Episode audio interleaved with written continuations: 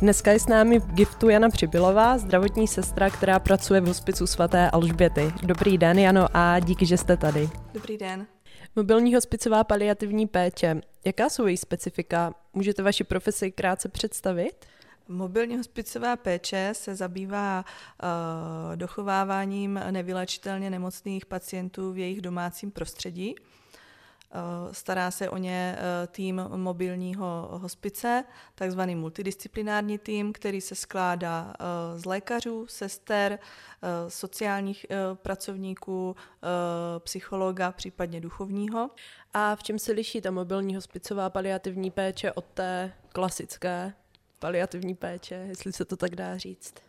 Uh, ono, paliativní péče uh, je uh, v podstatě široký pojem, protože paliativní péče, uh, tam se jedná o tišení různých uh, nebo řešení různých nepříjemných příznaků onemocnění. A ta může být zahájena už uh, v době uh, kurativní léčby.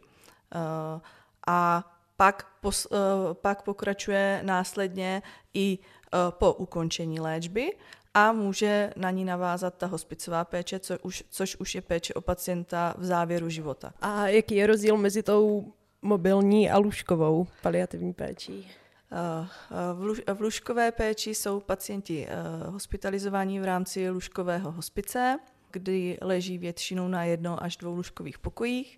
Eh, stará se o ně odborný zdravotnický personál a uh, rodina uh, za tím do, pouze dochází a dělá mu společnost kdykoliv a může ho doprovázet a podobně. Dobré je, že jsou tam nepřetržité návštěvní hodiny, takže se nestane, že by například pacient umíral bez toho, aniž by se mohl rozloučit se, se svou rodinou. A mobilní hospicová péče právě, že probíhá v domácnosti toho pacienta, eh, kdy hlavní pečující eh, je teda nějaký například rodinný příslušník nebo přítel, přítelkyně, známý, i to se stává.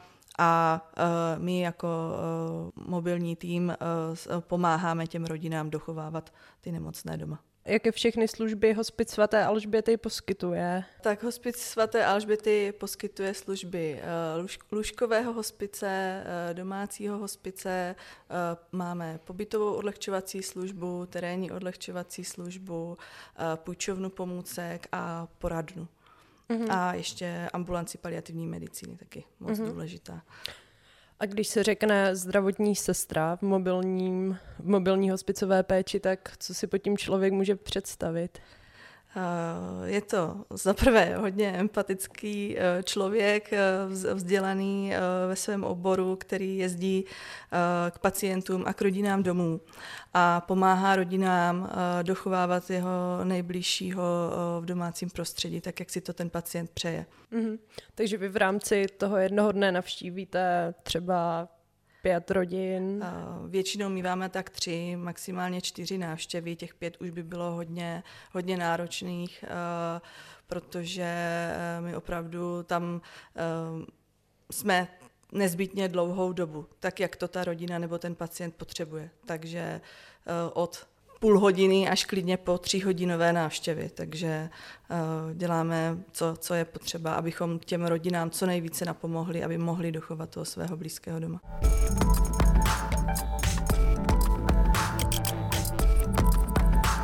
Vy se nijak netajíte tím, že vás k té práci sestry v mobilním hospicu přiměla uh, osobní zkušenost, když vám umírala babička. Jak to tehdy probíhalo? Uh, probíhalo to tak, že jsme nejprve se uh, starali o babičku doma, pak nám jednoho dne zežloutla, takže jsme ji odvezli do nemocnice, následovala řada vyšetření, nakonec si ji tam ponechali a měli s náma vážnou debatu o tom stavu a prognóze, kdy se zjistilo, že má jednak akutní pankreatitidu a jednak nějaký nádorový proces, kdy už jsou metastázy na játrech, ale nevědí, kde je primární ložisko toho nádoru uh, a vzhledem i k věku a celkovému stavu babičky, že teda uh, nějaká onkologická léčba nebude možná a že se máme připravit na nejhorší. Tak to běžely uh, další dny v té nemocnici, kdy jsme tam každý den chodili, každý den se můj tatínek ptal na ten zdravotní stav, jak se vyvíjí, babička začala být zmatená, měla různé halucinace, nepoznávala nás, a mm, nikdo nám nevysvětlil, co, co se jako vlastně děje v tom organismu jako takovým, proč je zmatená a tak dále. Jednoho dne jsme přišli na oddělení interny a bylo lůžko prázdné, byť e, tatínek teda ráno volal na ten stav a tomu ještě nebylo nic sděleno, že se něco jako dalšího zásadního děje. A my jsme utrpěli šok, kde je babička. Tak jsme se ptali a bylo nám sděleno, že je přeložena na oddělení ARO, že se ten stav e, velmi zhoršil. A my, že teda, jestli se můžeme za ní zastavit na návštěvu a zeptat se na blížší informace, tak nám bylo sděleno, že ano, tak jsme zazvonili na oddělení ARO a kde nás teda sestřička uh, zhruba v tu dobu stejně stará jak já, uh, takže uh, nás odbyla, že proč nás tam přišlo tolik, byli jsme tři, moji rodiče a já, co tam děláme a že nejsou ordin- návštěvní hodiny, Eh, a chtěla nás odehnat, my jsme se teda nedali, pak teda, a že s lékařem se nedá mluvit, že, že už tam jako nějak není k zastíšení, že něco dělá a podobně, eh, ať si zavoláme druhý den, tak my, že aspoň jestli ji můžeme vidět, tak, tak ano, tak jsme se po chvilkách vystřídali. A takováto obdobná situace ze stran tady téhle eh, sestřičky se opakovala několikrát. Lékaři s námi taky nějak zvlášť jako eh, nemluvili eh, o tom, jak se ten stav babičky dále vyvíjí. Mm, pak si i tatínek stěžoval na tuhle sestřičku, takže ta už s námi, s babičkou nemohla mít co dočinění, protože pro, pro nás to bylo jako nepatřičné jednání z její strany. A pak eh, jednopáteční ráno eh, tatínek zase volal na ten zdravotní stav a bylo mu sděleno, že teda ať se přijedeme rozloučit, že babička opravdu umírá, že už zbývají eh, minuty, hodiny. Takže jsme s, s rodiči přijeli se rozloučit a utrpěla jsem šok, kdy babička byla uh, odpojená od všech možných uh, injektomatů, infuzních pup, uh, prostě všech přístrojů, co tam předtím měla. Uh, kapala jí jenom jedna uh, infuze na zavodnění, měla jenom EKG s vody a nic jiného se neměřilo. Byla nahá, umytá, přikrytá plachtou a nachystaná. Mně to přišlo, jak když do rakve, aby měli co nejméně práce, až zemře.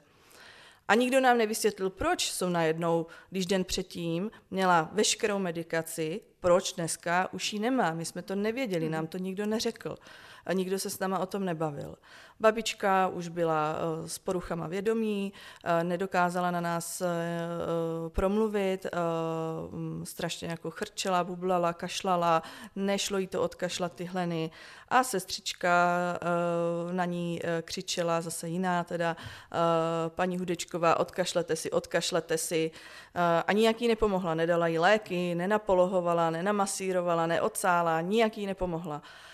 A uh, pak řekla, já vám píchnu injekci. Nevěděla jsem jakou, uh, snad to bylo proti bolesti, píchla uh, do svalu, uh, nějak zvlášť jako bez varování tu injekci. Uh, já potom zpětně, když už jsem sama pracovala na ARu, tak eh, jsem eh, se setkala s tím, že když jsme měli nějakého pacienta v tomto stavu, tak mu například kontinuálně kapal morfin, aby prostě byly dechové obtíže utlumený a bolesti utlumený a ne, že by se do něho něco jako píchalo ještě extra eh, do svalu, což je jako dost jako nepříjemný úkon. Jako. A uh, já jsem v tu chvíli byla opravdu mladá, mě bylo 21 a teprve jsem studovala vyšší odbornou školu, uh, nevěděla jsem o hospici nic a uh, jenom jsem věděla, že tohle je celé špatně. Že takhle to prostě vypadat nemá a nedokázala jsem se ozvat. Dlouhá léta jsem si to i vyčítala. Uh, Hrozně mě eh, mrzelo, nebo mrzí, že te, už tehdy mělo zaznít uh, ze stran té nemocnice nebo těch lékařů uh, ty možnosti té další péče. Mohla být podle mě uh, babička přeložena do lůžkového hospice my bychom tam v klidu za ní chodili a bylo by to důstojné dožití. Jo, my bychom si ve finále vzali i domů, ale myslím si, že v té době to ještě nebylo úplně tak rozsáhlý, ta mobilní hospicová péče jako nyní ale když by měla aspoň ten lůžkový hospic, bylo by to důstojné. Takže tam nebyla ani na, příprava nás nějak, na nějaký odchod, ani co se jako s babičkou děje, nebyla tam příprava babičky žádná psychická, že teda odejde, takže babička i umírala nesmířená. A jak když jsem se s ní loučila, ona teda mě poznala po hlase, že nějakým způsobem zasténala, když jsem se jí představila, že teda ahoj babi, přišla Jana za tebou, tak nebo nějaký zvuk vydala, mm. takže bylo vidět, že na mě nějakým způsobem reaguje. A já jsem si tehdy jenom v duchu přisahala, že až mě bude někdo další z rodiny umírat nebo uh, nějaký pacient, tak uh, se budu snažit udělat uh, maximum pro něj a pro jeho okolí, aby to bylo, vypadalo úplně jinak a ten pacient odcházel v klidu mm. a bez bolesti a i se s tou rodinou a pacientem pracovalo jinak ale nevěděla jsem jak a půl, půl roku na to jsem šla v rámci studia na praxi právě k nám do práce do hmm. hospicu svaté Alžbety na lůžkové oddělení, kam jsem se uh, původně netěšila, jsem si říkala, no co se tam bude dít, tam jenom umírají lidi, jo, a tam se nic nenaučím. A, a Uh, opak byl pravdou, od prvního dne jsem byla úplně nadšená, ani se mě po šesti týdnech z té praxe nechtělo odejít. Uh, zapadli jsme tam se spolužačkou do kolektivu a věděla jsem, že tady je moje místo a tady jednou budu pracovat a, a, a že se to, tomuhle oboru chci věnovat. Eh, když jste tak jmenovala tu zkušenost s tou babičkou, tak co pro vás na tom bylo jako nejtěžší, nebo kdy přišel ten moment, kdy jste si řekla, že vy budete tak, kdo to jako bude měnit v budoucnu? To, jak tam ležela právě nedůstojně eh, v té posteli, jako nachystaná nebo předchystaná už do rakve. Mm. Jo. Mm. Ptám se proto, že eh, když většinou člověk má takovou jako špatnou zkušenost, tak se ji snaží třeba spíš vytěsnit, tak je jako obdivuhodné, že, že vy jste si řekla, já to jako změním. No, uh, to, to je asi v mojí povaze. Uh, uh, právě, já jsem asi vždycky byla možná i trošku takový snílek, že jsem chtěla něco dokazovat světu a sobě a, něco změnit a, něco udělat jinak. Jo. A já jsem zastáncem i toho, že když začne jednotlivec, k tomu jednotlivci se přidají ostatní, tak se něco prostě změní.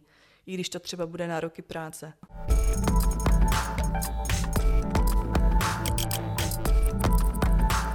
Mohla byste popsat, jak konkrétně probíhá péče o pacienty v terminálním stádiu nemoci, nebo respektive, když vy navštívíte tři rodiny za ten den, tak čemu přesně se tam věnujete, s čím jim pomáháte? Uh, Standardně eh, vždycky eh, jdu prvně k pacientovi a zeptám se ho, jak se mu daří, eh, jestli má bolesti, jak se mu dýchá, změřím mu krevní tlak, puls, saturaci kyslíkem, prohlídnu mu celou kůži, hlavně záda, zadek, paty, kde by byly místa, kde by se mohl nějakým způsobem otlačit z ležení, pokud je ten pacient ještě schopný nějak mluvit, tak samozřejmě eh, krom eh, jiných obtíží, na které se ptám, tak povídáme si o, i o různých věcech. Já se snažím na těch návštěvách jako neřešit jenom samotné onemocnění, ale vždycky tu rodinu i toho pacienta nějak rozptýlit, rozveselit, takže navazuju konverzace i na různá témata.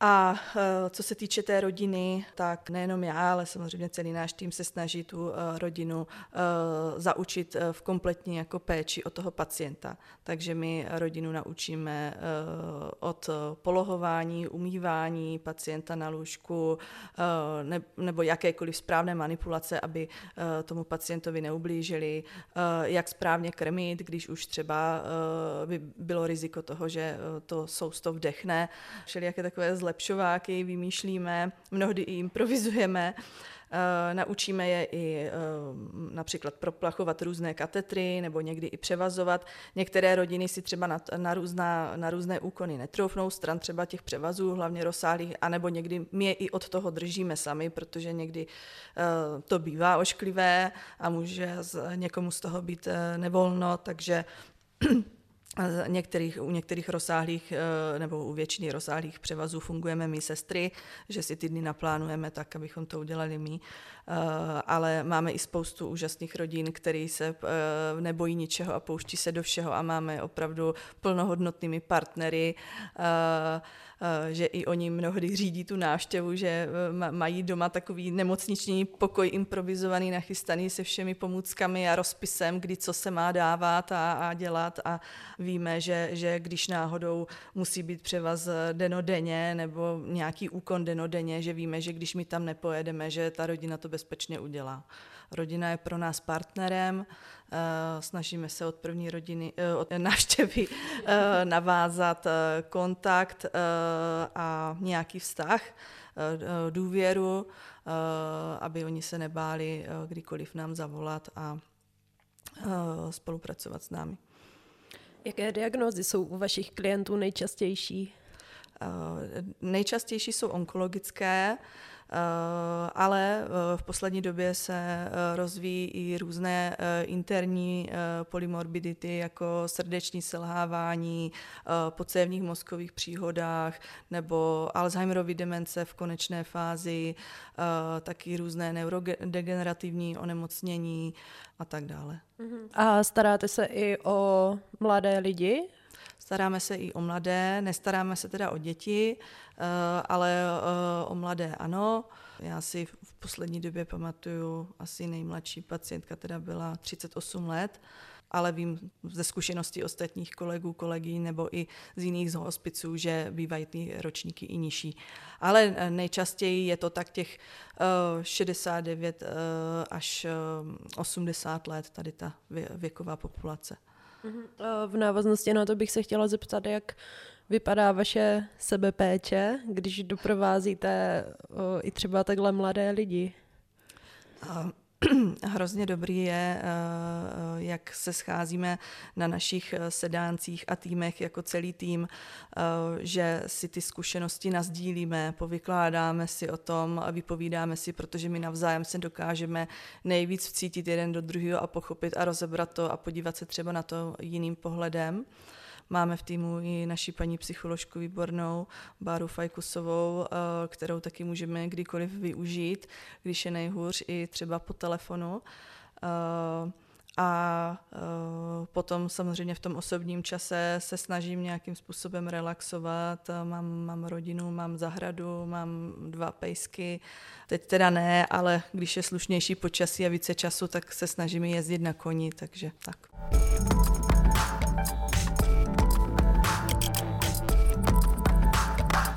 Mobilní hospicová péče se snaží vlastně o to, aby lidé umírali ve svém přirozeném prostředí doma. Jak moc vnímáte, že je to pro ty klienty jako důležité? Myslím, že je to pro ně zásadní. O, doma to znají, doma, doma mají všechny své věci, uh, jsou na blízku uh, té své rodině, tím svým přátelům, nemusí se nikoho ptát, uh, jestli někdo může, nemůže přijít, tak jako třeba v nemocnici, nebo nemusí dodržovat nějaké návštěvní hodiny. Uh, Často se nám stává, že když přijímáme pacienty z nemocnice, eh, protože my tomu taky říkáme příjem, byť oni jsou doma, tak eh, oni, se, oni my je přijímáme třeba v hrozném stavu a oni se nám za pár dnů eh, zlepší a rozkvetou a ještě takhle hezky si žijí prostě v tom domácím prostředí několik týdnů i měsíců mnohdy, protože mají domácí stravu, jsou mnohdy ve své posteli ještě, dok, dokud to jde, než třeba musí být na polohovacím lůžku uh, a jsou ve svém prostředí, kde to mají rádi, kde to znají. Mhm. Eh, když jsem mluvila vlastně o všech těch úkonech, které pak učíte tu rodinu, tak pro ně to musí být vlastně úplně nová role, tak co je na ní uh, pro ně podle vás jako nejtěžšího? Je to to, že ztratí tu svoji práci nebo že se pak třeba starají v důsledku i o své děti, i o své rodiče? No, t, uh, je to jako souhra různých věcí. Uh, je pro ně asi hrozný, uh, hrozné to, že uh, vidí jednak toho svého uh, blízkého samozřejmě odcházet. A musí si taky projít tím procesem smířování a aby to přijali, že uh, ten život je konečný a že ta jejich blízká osoba tady jednoho dne nebude. Takže asi to, to je nejtěžší. Uh, Potom často se stává, že ty eh, eh, rodiny musí přehodnotit ty svoje eh, hodnoty a musí opustit to zaměstnání alespoň na čas když ještě v té rodině jsou malé děti nebo vnoučata třeba nějaké a, a ta pečující je třeba babička aktivní ještě a tak nějak rozložit ty síly, aby to všechno zvládla, je to, je to náročný. Proto my jsme rádi, když můžeme co nejvíc pracovat s celou rodinou, když třeba ta pečující nebo ten pečující není jenom sám a má za sebou ještě nějaké další rodinné příslušníky nebo dobré přátelé, sousedy, Eh, teď nedávno u, jedné pacientky, eh, to byli manželé eh, bezdětní, rodinu daleko a ne úplně fungující, ale měli skvělé sousedy, kdy, kdy ten soused tomu našemu pečujícímu, protože už nemohl v posledních dnech vůbec vít od té manželky z domu, vařil a nosil, mu to a, a nebo mu vynášel odpadky a podobně, aby, aby ho prostě aspoň takto podpořil a manžel, manželka toho souseda nebo ta sousedka teda přišla pomoct i přebalit večer tu, tu, tu paní, tu pacientku, takže uh, i tak to můžou si lidé pomáhat. Takže mm, tohle je pro ně těžké, potom je pro ně těžké uh, to množství informací, co musí najednou obsáhnout. Celý život dělali úplně něco jiného, často se ani nesetkali s umíráním, je to třeba jejich úplně první zkušenost takto v přímém přenosu. Rozhodli se, že, to, že toho svého blízkého dochovají doma, ale najednou uh, se musí všechno naučit. Musí se na, uh, naučit všechny ty úkony stran té hygieny, léku a podobně, uh, aby byly ku prospěchu a je to v poměrně krátkém časovém uh, horizontu. Já, je, já všechny pečující obdivuju a smekám před nimi, protože uh, oni jsou v tom 24 hodin denně. My tam přijedeme, uh, pomůžeme, odjedeme. A, a navíc jsme na to studovali hromady let a hromady let pracovali, takže pro nás je to přirozené. A navíc tam nemáme tu citovou vazbu, ale pro ně je to nesmírně obtížné a takže já je obdivuju za to, že, že to zvládají.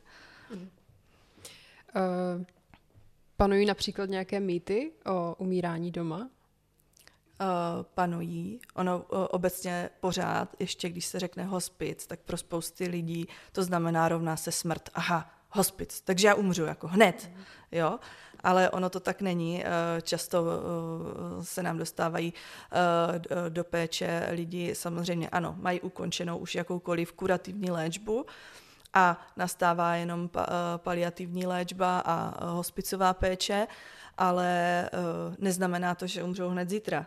Jo, můžou tady být další uh, týdny i měsíce, často se nám dostávají do peče uh, a, uh, podnikatelé uh, nebo různě aktivně pracující lidé a postupně tu svou profesi opouští, jak s ubýváním sil, nebo, nebo prostě uh, jo, přepíšou firmy na, na, na další rodinné příslušníky a podobně, protože uh, to jinak nejde, ale mají ten čas, a my jim se snažíme i v tom dopomoci v rámci třeba sociálního poradenství, aby zvládli tuto situaci taky si zařídit a odcházeli z tohohle světa s čistým štítem.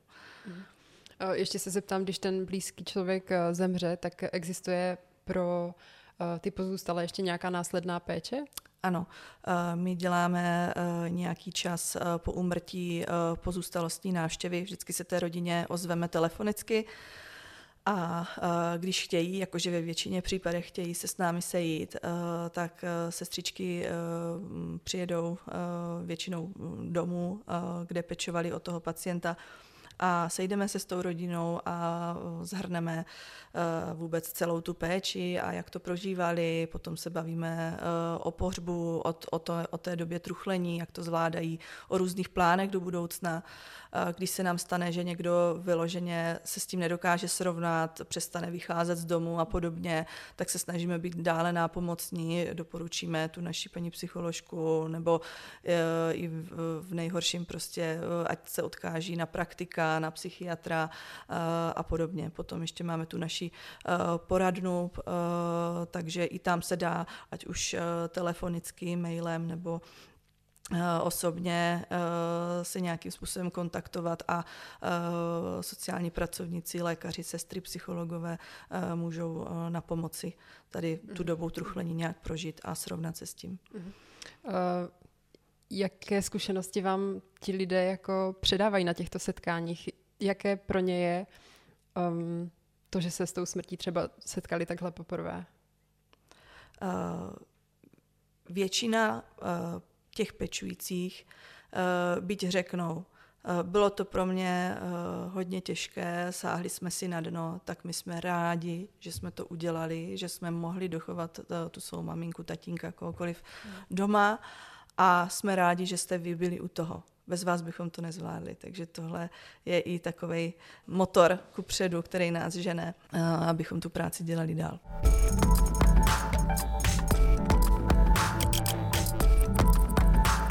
Já věřím tomu, že ta práce může přinášet i spoustu hezkého, že ta smrt může proběhnout nějak dobře, ale vy sama jste někde uvedla, že při ní i vy kolikrát pláčete, mm, tak by mě zajímalo, jak se vyrovnáváte s vlastními emocemi nebo jak si nastavujete hranice, hranice při takové práci.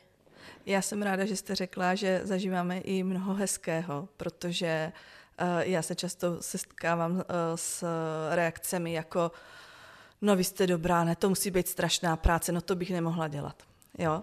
Ale ono je tam právě spousta hezkého. A uh, těch momentů, kdy jsem z toho opravdu jako špatná a kdy si i poplaču, uh, nebo v té situaci dané, jako v té rodině, jako uroním slzu, těch zase tolik jako není. Uh, já prostě vidím často, by ty, by ty různé situace jsou smutné, ale já tu, to umírání a tu smrt opravdu beru jako součást, důležitou součást života každého z nás. A myslím si, že jsem s tím smířená, že, že každý jsme smrtelný a je potřeba si to uvědomovat. Uh, takže pro mě to není tak, tak jako hrozný. No. Spíš něk- některé momenty mě dojmou a uh, často je pro mě těžké třeba spíš, když odchází nějaký pacient, uh, kterého máme dlouho, několik měsíců v péči. Tam prostě se těžko udrží právě, že ty hranice aby si toho, člo, aby si toho člo, člověka eh, ten zdravotník jako nezamiloval nebo nepřipustil k tělu. Uh, protože když tam chodíte třeba třikrát týdně, tak uh, proberete opravdu celý život a poznáte se. Uh, takže je pár takových rodin, který, který mě utkvěli opravdu v hlavě a, a kde i ten kontakt třeba trvá nadále. Jo. A mm, těm hranicím se i učím. Jo, stále se jim učím a uh, není to mnohdy jako jednoduché, ale to k tomu asi patří. A jak člověka změní to, že se s tou smrtí potkává téměř denodenně? Mm, mně to přijde jako úplně normální. Mě to, já mám pocit, že mě to jako nezměnilo. Spíš naopak obohatilo, protože uh, krom toho, že potkávám a poznávám spoustu zajímavých lidí a životních příběhů, takže pro mě je to i poučné mnohdy, jako do, do, že si můžu něco použít potom do svého života, když řeším sama nějakou svou osobní situaci. Často je pro, jsou pro mě inspirující třeba uh, dlouholetá manželství, kdy jsou ti manžele spolu 60-70 let, jo, tak to když mě vždycky někdo řekne, tak já jenom na to odpovím, a jak se to dá zvládnout. A buď ta odpověď je, no, když on byl hodný celý život, nebo ona byla hodná celý život, já jsem si vybral dobře, anebo jedna paní, když byli spolu ti manžele 70 let, tak mě řekla, no, těžce, ale dá se to. Hmm, to je dobrý. A vybavíte si ještě nějaký příběh rodiny, který vám opravdu utkvěl v paměti z nějakého důvodu? Těch příběhů opravdu je celá řada. Teď asi v poslední době eh, to byl právě ten manželský pár eh, bezdětný, kdy tam bylo, byli opravdu odkázaní jeden na druhého a nesmírně se milovali, byla tam cítit ta láska, to odhodlání být spolu, být spolu, jak dlouho to jen bude možné. A ten manžel byl tak nesmírně obětavý a trpělivý a Eh, bohužel tam eh, nastaly i takové jako nepříjemné komplikace u té paní, které jsme nakonec zvládli, ale pro, i pro něho tato situace byla jako těžko zvládnutelná, ale uh, to jsme tam tehdy o tom víkendu pracovali i společně s panem doktorem a on, on dodnes jsme si už několikrát telefonovali a ještě nás čeká ta pozůstalostní návštěva, tak mě po každé při každém telefonátu strašně děkuje, že ten víkend byl pro něj zásadní, uh, co všecko prožil a že jsme u toho mohli s panem doktorem být a, a podrželi ho a pomohli té manželce. Ten příběh asi ve mně hodně rezonuje.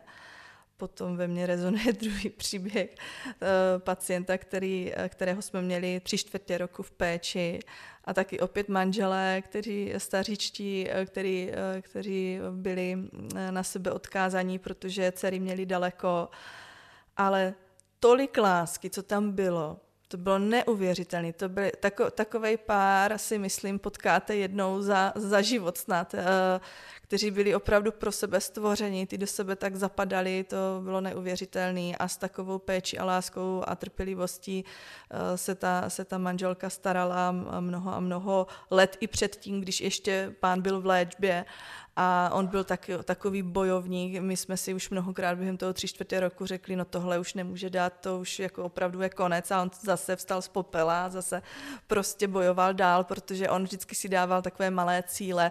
My jsme ho přijímali loni na podzim, tak, tak to bylo, že si chce dát na Vánoce ten řízek s bramborovým salátem. Tak proběhl řízek. Tak pak, no, že by se chtěl dočkat těch velikonoc, tak, tak proběhly velikonoce, jo. Pak, pak zase, že, že ještě by teda jako chtěl vidět, jak vysvětne to jarní sluníčko a, eh, a, a že by chtěl začít ještě chodit, tak začal chodit v chodítku vysokém, aspoň teda v rámci bytu, že dokázal si dojít na záchod a do sprchy, což bylo pro něho důležité, že nestaраtil tu důstojnost, že ho nemusí každý den někdo uh, umývat. Uh, takže tak, tak, takové malé cíle si dával a bylo to, bylo to skvělé a uh, oni chtěli si to celé prožít sami a až když se opravdu blížili poslední dny, tak eh, po opakovaných komunikacích eh, nás sestřiček a pana doktora eh, s tou manželkou a s tím manželem, teda manželka mm, zavolala tu jednu dceru co bydlela eh, v Praze, protože druhá bydlela v zahraničí. A ta teda přijela na poslední dva dny života toho svého tatínka. Byla to taky neskutečná ženská. A já jsem v ty poslední dva dny tam s něma byla, byla jsem i u toho úmrtí. A byl to opravdu silný zážitek, krásně, celý jsme si to prožili. A, a tady teda u tohohle úmrtí jsem hodně plakala, hodně. V rozhovoru pro Proglas jste řekla, že ačkoliv nemáte ráda slovo poslání, takže svou práci tak vnímáte. V čem vám ta práce tady tenhle pocit dává? protože si myslím, že tuhle práci opravdu nemůže uh, dělat uh, každý a to nechci nás nějak jako vyzdvihovat, ale člověk to uh, musí dělat srdcem a musí to mít rád a musí to mít srovnané v hlavě, proč to dělá a za jakým účelem to dělá a uh, nebát se té smrti. I ano, o vás se říká, že jste takový anděl, že máte většině úsměv na tváři. Uh, tak co je tím vaším pohonem? uh, co je mým pohonem, no? Tak čokoláda a káva. Růz, různé jako maličkosti. To, to, když je legrace, když se lidi na sebe usmějí, Eh, když, když je hezký den, eh, když můžu mít radost dětí, když, můžu, když mě můj pes doma přivítá s láskou, eh, když je pohoda na pracovišti, když se nám povede pomoci těm pacientům, když nám ty rodiny děkují a když se nám hlavně podaří ten, ten pacient jako dovést na konec té cesty důstojně a bez bolesti. A já ještě mám takové heslo, že uh, úsměv nic nestojí a uh, že, že s tím úsměvem jde všechno lépe.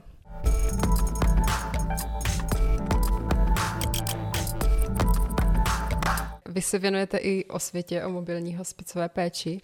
V čem jako společnost vnímáte, že máme největší dluh v tomto směru a v čem máme možná i my dluh v tomhle rozhovoru? Co je důležitého a my jsme to nezmínili?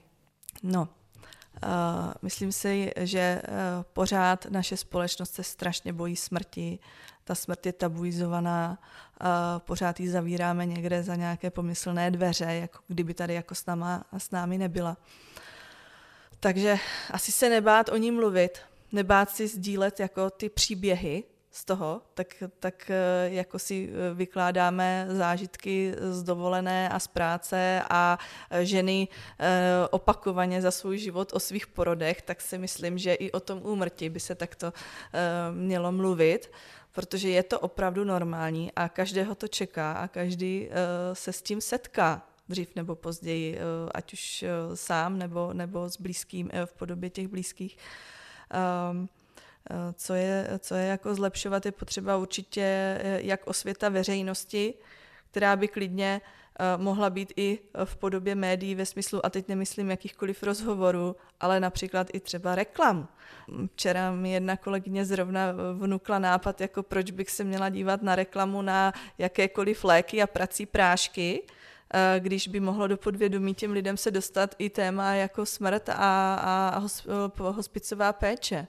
Uh, že i toto by nebylo špatné se tímto směrem uh, zaměřit. A samozřejmě, uh, a to je taky dost zásadní, eh, dál vzdělávat eh, a edukovat eh, budoucí zdravotníky. Ať už jsou to sestřičky, ošetřovatelky na zdravotních středních školách, na, vyšší, na vyšších odborných, na vysokých, tak mediky.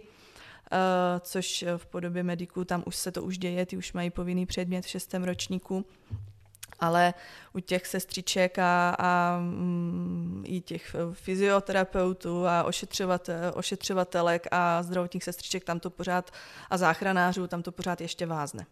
Myslíte si, že byste se k této profesi dostala bez té své zkušenosti v těch 21 letech s tou vlastní babičkou?